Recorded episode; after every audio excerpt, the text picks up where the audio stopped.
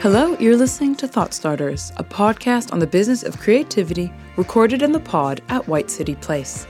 I'm Ellie Stuhler. Craft. For a long time, the word has been pushed to the periphery of the design world. It was condescendingly thought of as humble and quaint. But thanks in part to the efforts of craft organizations, that has very much been changing. Craft has now become associated not with homeliness, but with the highest forms of the discipline, creeping its way into the lexicon of luxury fashion and architecture too. In the pod today are two people who are helping the public engage with craft's new identity. I'm Hugo MacDonald, a design curator and critic. And I'm Natalie Melton, the creative director at the Crafts Council. Hugo MacDonald is a design critic and curator. He is the resident curator of the design section at the Milan Contemporary Art Fair, and this year has curated the inaugural Harewood Biennial titled Useful Beautiful Why Craft Matters. Hugo is the former brand director of Ilse Crawford Studio and design editor of Monocle. Natalie Melton joined the Crafts Council as creative director in January 2019 and has spent more than a decade working in craft. She was co founder and, until last year, managing director of The New Craftsman, which curates, commissions, and sells unique contemporary objects rooted in craftsmanship and narrative and made by makers from across the British Isles.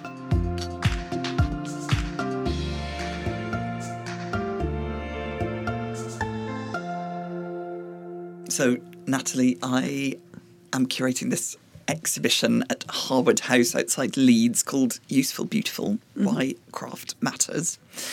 And it's been quite a strange journey for me, actually. My background was much more design and architecture. Um, not to say that they're different disciplines at all, they're porous. And in the years that I've been writing about design and architecture, I've certainly noticed that craft has become a part of that conversation.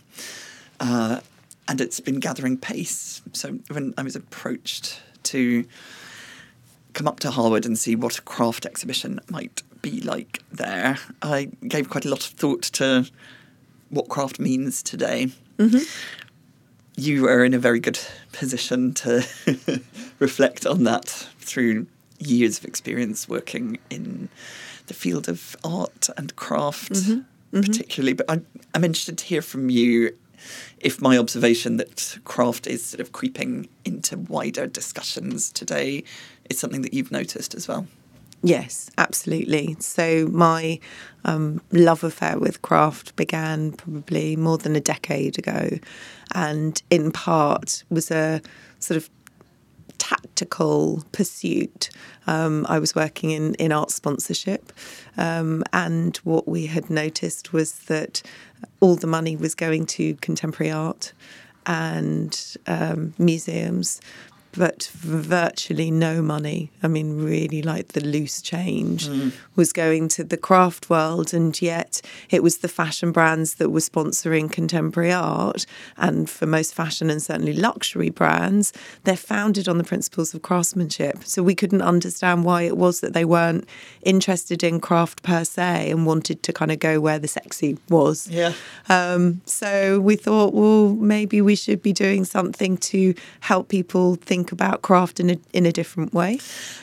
Why do you think craft had got into that position? And I'm aware that when I talk about craft, I use the term very broadly. Um, but people's perception of craft, really. Why do you think it's still not deemed or wasn't deemed as sexy? I, I, I I don't know, is the honest answer. I think perhaps other um, areas of the creative industries had perhaps been quicker to to think about how they position themselves to a wider audience. Mm. And I think craft is by its very nature quite you know, a solitary activity, quite quiet, quite self contained. Um, sometimes, and perhaps um, you know, and, and, and has a very strong community of interest of craft enthusiasts, and perhaps the the desire to reach beyond that didn't exist in the way that perhaps design had thought it needed to reach beyond its own community and, and, and appeal to a wider audience.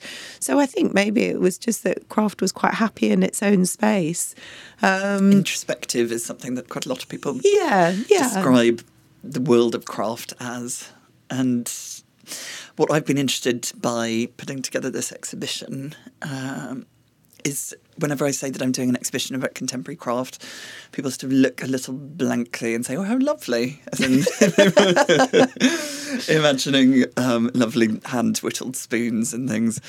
Um, I'm very quick to then point out that actually craft in, to a lot of people is the physical object, but actually, in my understanding, it doesn't really describe the physical thing. It's not even really the process, I think. Um, as I've sort of grappled with what craft is, I've come round to thinking that maybe it's the knowledge that goes into yeah. the process. Yeah, it's the it's, it's the act of making and the understanding that I think informs the object that differentiates yes. craft.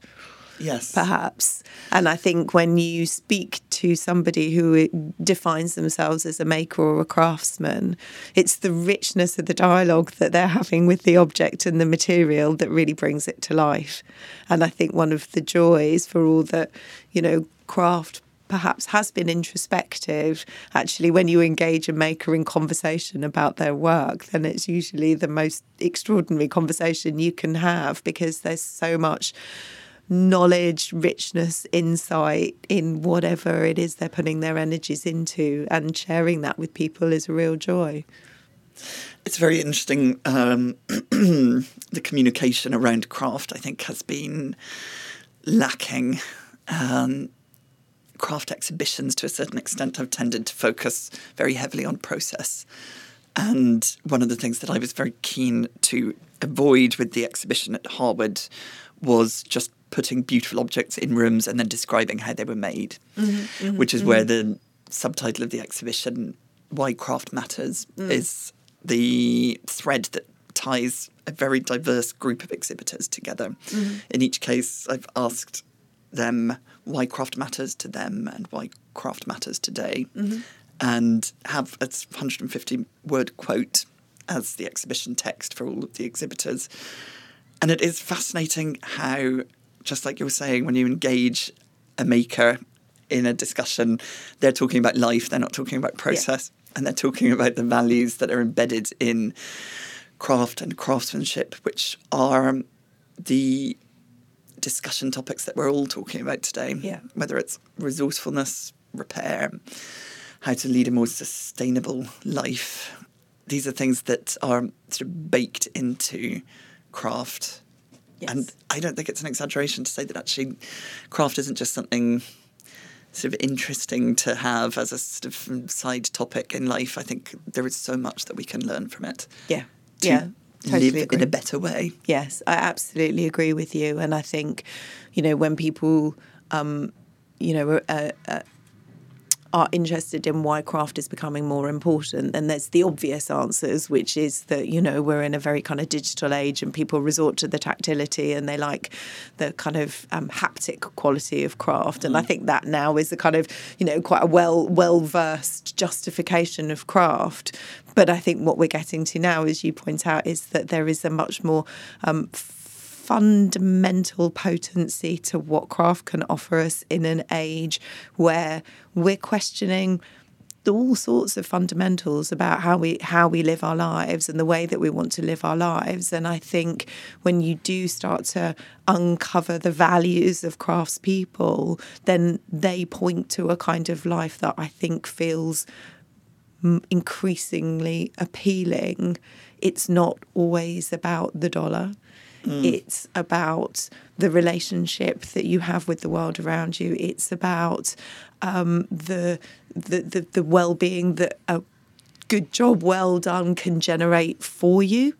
Um, it's about pride and passion in your work and engagement with um, all sorts of different things. And I think we're starting to, you know, the kind of craft trend isn't going away. And I think it's because the more people understand about craft, the more they're recognizing that it's got a much more profound influence on our lives than perhaps we initially imagined. It was just, you know, it's nice to touch stuff. Yes, absolutely. nice to have lo- nice things in your house to buy once and not multiple times because you've bought really well. But I mm. think there is something much more deep rooted that's driving this growing interest in craft.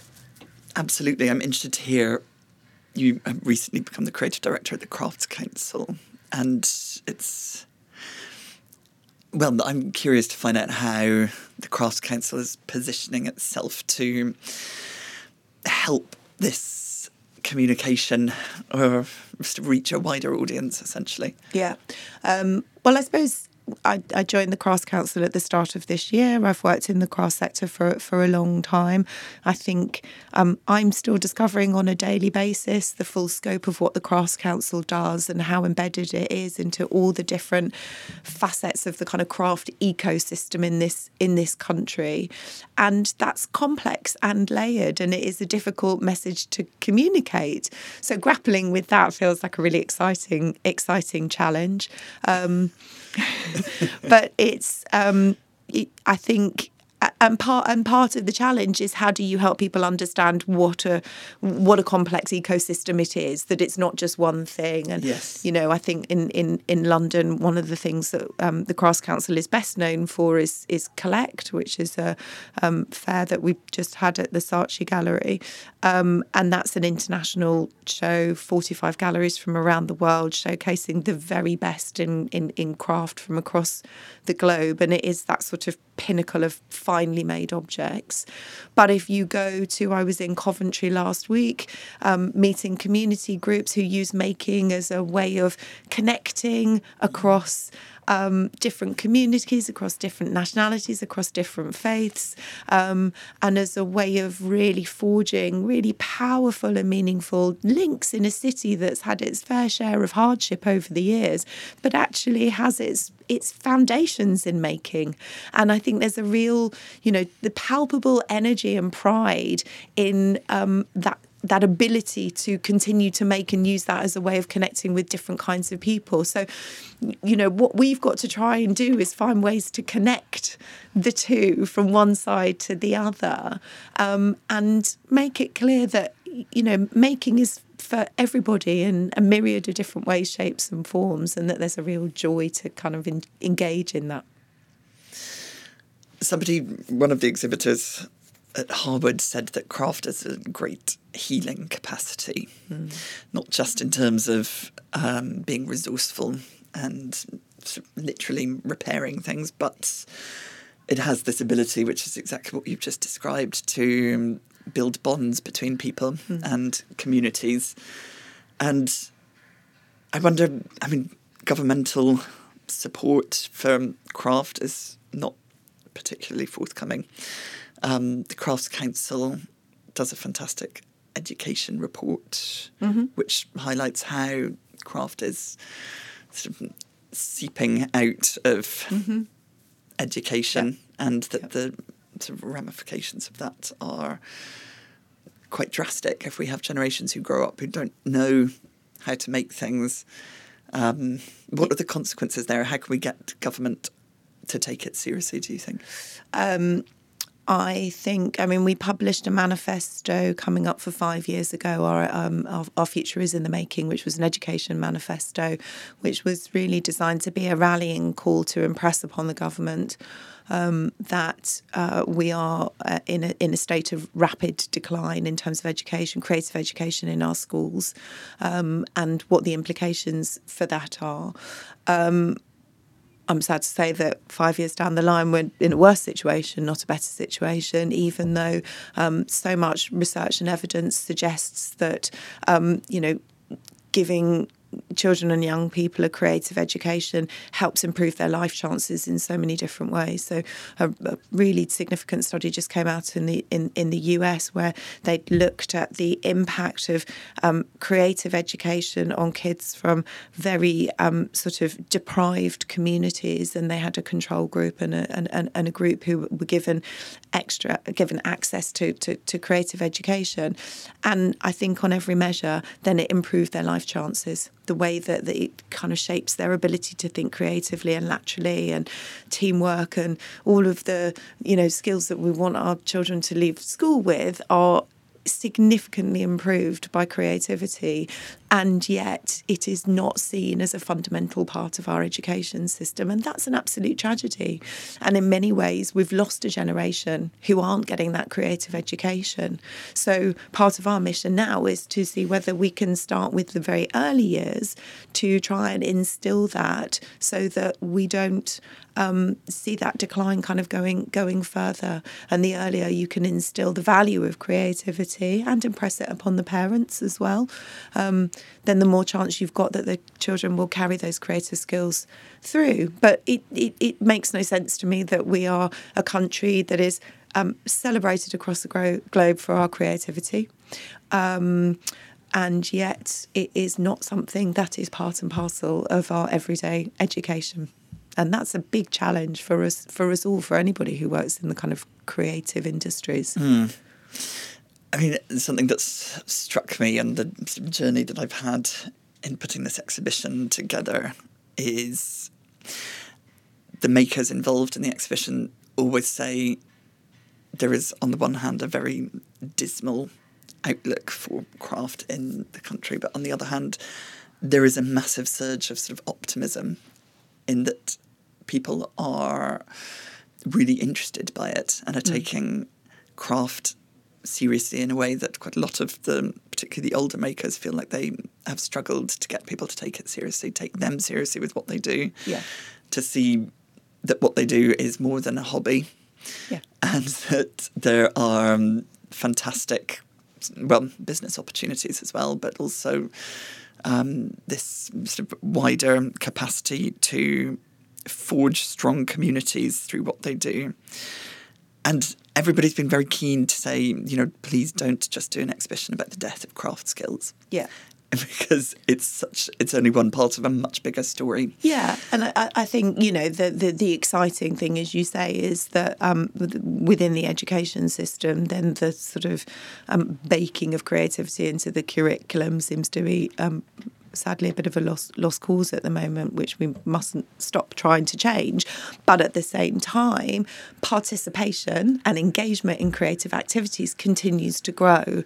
So we are um, a, a, nation that, that admires and appreciates and celebrates and loves getting stuck in and getting involved. And you know, we have wonderful things like um, you know we run a program called Hey Clay, which is about opening up ceramic studios across the country so that people can have a go at playing with clay, which for so many of us is our first route into making yeah. stuff. um, and we have hundreds of people or the hundreds of organisations that participate in that every every year, and that continues to grow. So you know we've got to find, we've all got to find ways to ensure that there is access and opportunity for kind of creative experiences. And as you say, it's not all a, a sort of sad sob story.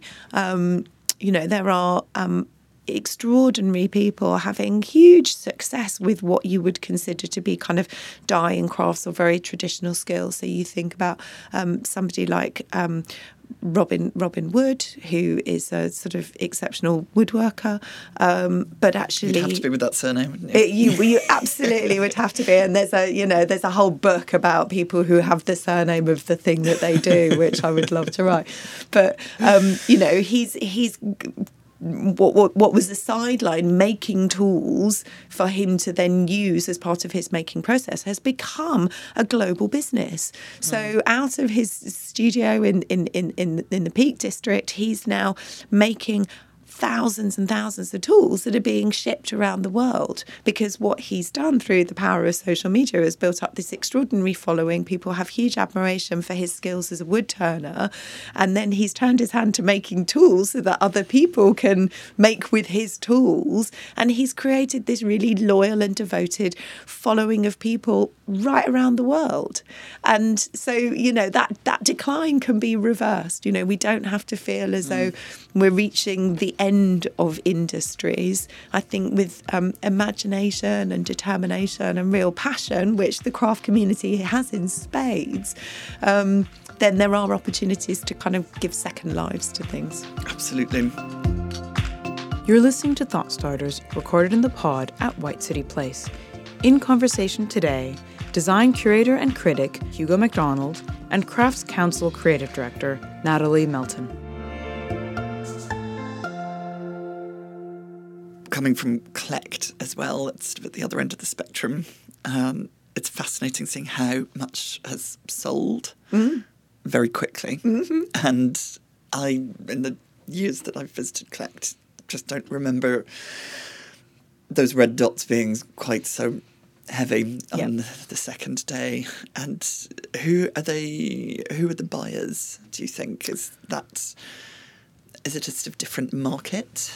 I think, um, I mean, it's the first year that I've been part of the Crafts Council and sort of seen Collect from the inside. Um, but I think that over time, I think the more craft has sort of bled out into the design and the art world, um, the more the real kind of enthusiasts are recognizing that actually, if you come to a fair that is principally around the crafted object, you're going to see the very best of the crafted object. So people whose interest might have been piqued in ceramics by going to Frieze are actually recognizing that now to come to collect, then they're going to get a variety and a quality of ceramics that they're not going to necessarily get at an art fair. And so I think we're seeing audiences um, and collectors of different kinds coming into the fair. I think that. Um, you know what's been really interesting over the last sort of 24 hours is it's it truly is a global it's a global fair. You know 45 galleries from right around the world and the audience is reflecting that. So it's a very very international audience that's been coming through the doors. Um, you mentioned earlier that there are um, several acquisitions from institutions which i find interesting because it sort of signals a real seriousness. Yeah. Coming back to really where we began about this fact that craft has suffered to some degree at sort of different periods from seeming um, a bit too humble, yes. or that it's sort of the slightly lower sibling of art or design. Yeah. But the fact that global institutions coming to collect, buying pieces yeah. for their collections would suggest that actually that is not the case really yeah i think um, i mean i think i think it has always been a place for people for, for, for institutions to come and select and um, um, and acquire work um, i i think it's um, early signs feel it, that there's a lot of that going on this year. And I think also, you know, you can't deny the impact of something like the Loewe Craft Prize and, and, and what that's done to really elevate the reputation of craft globally. And of the 20 odd artists that have been shortlisted for the prize this year, seven of them are showing at Collect. So there's a lot of red dots on their work. Yes. And I think, you know, it, it, it's, I think with, with, with all of these things, then there needs to be a kind of um, echo chamber of um, credibility you know mm. and it's sometimes it's not just one thing that seals the reputation of a particular artist it's you know it, it happens over a long period of time so you know i know um, andrea walsh quite well who's one of the um, shortlisted artists for the Loewe Craft Prize this year, and I know how hard she's worked over a number of years. And it's, you know, a whole series of moments in her career that build towards that kind of global recognition. And it feels that at the moment, the interest in what is happening within the craft world from people from outside of the craft world is really helping um, sort of cement the significance and the quality of the work that's being produced by these artists. Mm. So that's one end of the spectrum, and then at the other end of the spectrum, you have the abuse of the word craft by branding and marketing teams. Greg Gate. Exactly, exactly. Your handcrafted vegan sausage roll and Greggs. is that something that's damaging, or is it actually helpful No, I in think it's way? all good. The more the merrier.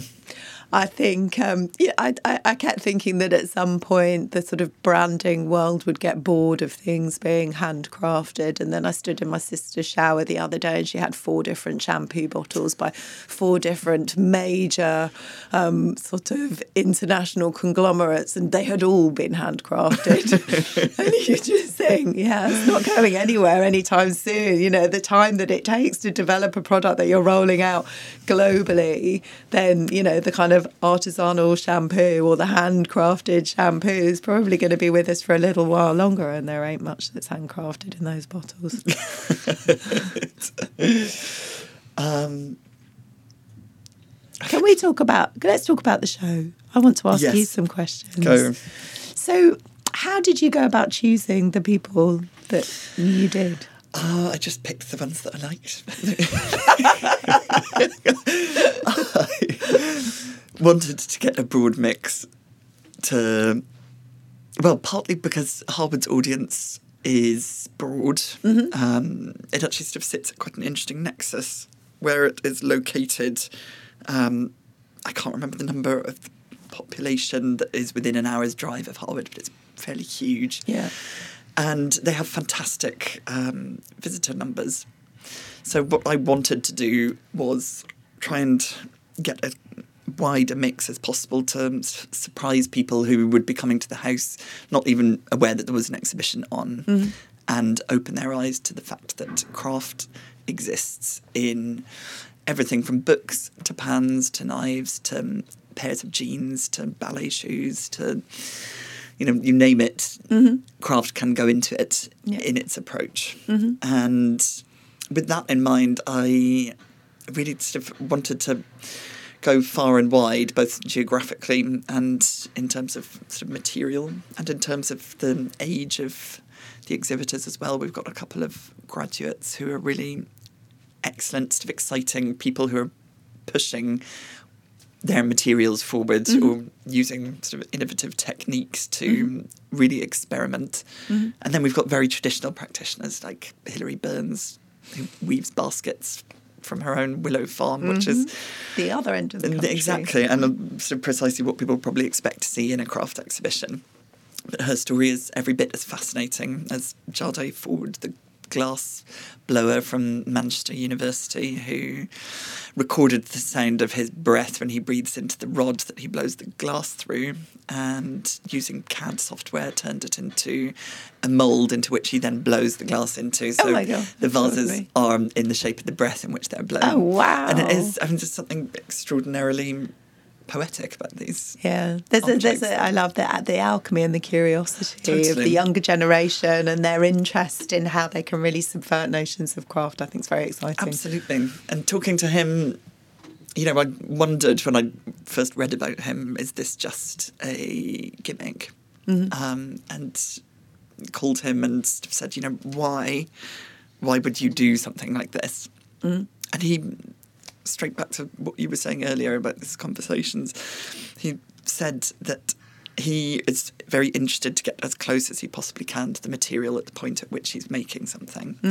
And this was just something that he realised was going to be the embodiment of him in the act of making as a physical form. Yeah, which in some ways is very egotistical, but at the same time is a really interesting um, sort of psychological, philosophical expression. well, it goes straight to the heart of what so many people find fascinating about making as well, doesn't it? Absolutely. So, pulling together 26 different people was actually no hardship at all. I could have filled every room in the house 10 times over. Yeah. Getting as broad and diverse a mix was key, and I hope it's successful. Yeah. Um, Was there, I think, um, I mean, obviously you've approached it from a curatorial point of view, but you are also a writer and a very beautiful one. that that sense of you know kind of the words from from from from people was there anything that surprised you about the way they expressed their relationship to making how eloquent to a point all Yeah. of them are and i quite early on had this idea to really put the exhibition text in their words rather than in mine because i wanted them to have a platform to talk about why they do what they do and not just being asked to describe it uh, and I wasn't really sure how the process of sort of interviewing them essentially and then giving them their words back to them, how that was going to go. And they all were so fascinating and eloquent and clear and had done all of the thinking. It wasn't as if it was a great big surprise for them to sort of work out why they do what they do and why it matters at Yeah. all.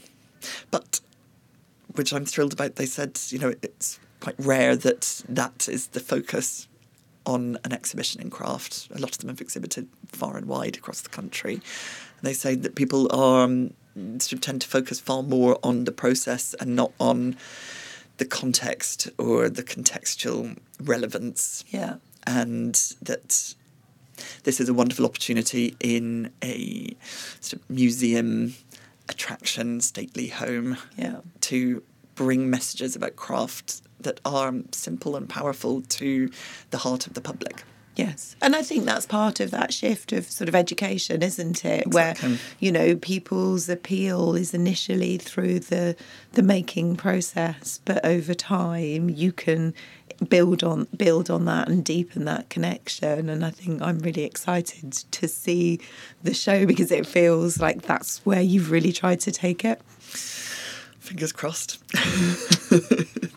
So Har- Harewood is a historic property. Do you want to tell us a little bit about the context? Indeed. I mean, it was fairly mind blowing visiting it for the first time uh, over a year ago. It is a late Georgian house uh, built in the 1780s, which is actually a very particular, interesting point in time, really, as the Industrial Revolution was just about to start. And Jane Marriott, the director of the Harewood House Trust, said to me when I first went up there, she said, You know, it's interesting.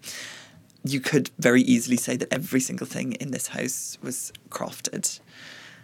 It was built and designed at a time when there were no machines. And so it is a fascinating repository of craft, craft heritage. It has an incredible interior design scheme by Robert Adam and Chippendale's largest furniture collection. And the family, the Lascelles family, who commissioned the house and lived in it until very recently, for generations have been very interesting collectors of unusual things at their time. Uh, they commissioned young Turner to come and paint a series of watercolours of the landscape. They have an incredible collection of Sèvres porcelain, ah. and I mean, it really just layer upon layer of craftsmanship exists in the house as it stands. I mean, one of the challenges instantly that I thought about and had spent a long time trying to work out how we could possibly insert an exhibition into these multi-layered rooms that are beautiful but visually quite busy and that balance of introducing something that is clearly part of an exhibition but not disrupting people's experience of the house itself Yeah. Are you taking anything away? Have things come out to We insert new things? have. I mean, each room has had to be taken um, from scratch, really. So, in some cases, we have pretty much emptied furniture from the entire room. In other cases, what we're introducing is something quite small and it fits into the room and Yeah. the story of the room. So, for instance, in the old kitchens, we have um, Netherton Foundry, which is a lovely family um, spun iron cookware company in Shropshire. And they are showing the process of how you make a pan surrounded by 500 old existing iron and copper pans that have been used in the house throughout history. So there's this sort of quite nice dialogue between what we're putting in there that is sort of a continuation of a story of what exists there already. Mm. And really, our goal with the exhibition is obviously to tell these interesting, powerful stories about craft, but also to help wake up the house in some way as well, mm-hmm. and really putting objects in rooms that make sense for what the function of that room would have been mm-hmm. um, has been sort of quite a, a nice framework for the exhibition. So we have a bookbinder in one of the libraries, and we have a paper artist in another one of the libraries. We have a beautiful um, textile in one of the bedrooms, and it's sort of this implicit and in places explicit sort of connection between what exists there and what we're introducing.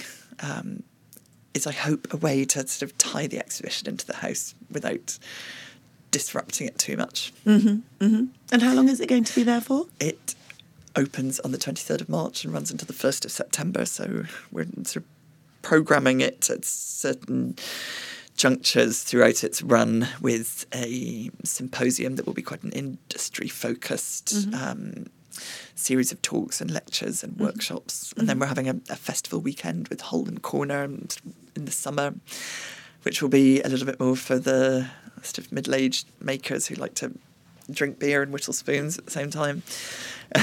When you say fest, is that camping? Can people come and yes, camp on the ground? Yes, it's going to be a camping weekend that is sort of makers workshops during the day and then I think a festival at night. Fun. They've done something similar in Port Eliot, which is very popular. And I think Hole and Corner are sort of developing their events programming in that direction. So all of these sort of little partnerships with other people who are trying to do interesting things in the subject of craft and how you can sort of connect that and turn it into a movement Yes. beyond yeah. just an Yeah, exhibition. yeah, and I, and I think you're right that there's such an exciting um, sort of series of people whose passion for craft, albeit if they're coming from different different fields, um, takes it beyond its conf- confines and generates something something new. Absolutely. And I think it's um, really exciting to see that you're sort of embracing all those different elements at, at, at Harewood. and it is the first of what will become a biennial exhibition. So the commitment from Harewood to really be a an anchor and a platform for contemporary cultural programming outside of London, I think, is significant and really exciting. Yeah. That was design curator and critic Hugo MacDonald and Crafts Council creative director Natalie Melton. This has been Thought Starters, recorded in the pod at White City Place. Thought Starters is a Deanna Co project for White City Place, produced by David Michon, recorded by Antonio Fernandez, and edited by Sean Cook. To find out how you can record your own podcast at White City Place, find us at whitecityplace.com or on Twitter or Instagram at White City Place, or shoot us an email at podcast at whitecityplace.com. And subscribe to Thought Starters on iTunes, Acast, and Stitcher. Give us a rating, write us a comment, it really helps. We'll see you next time.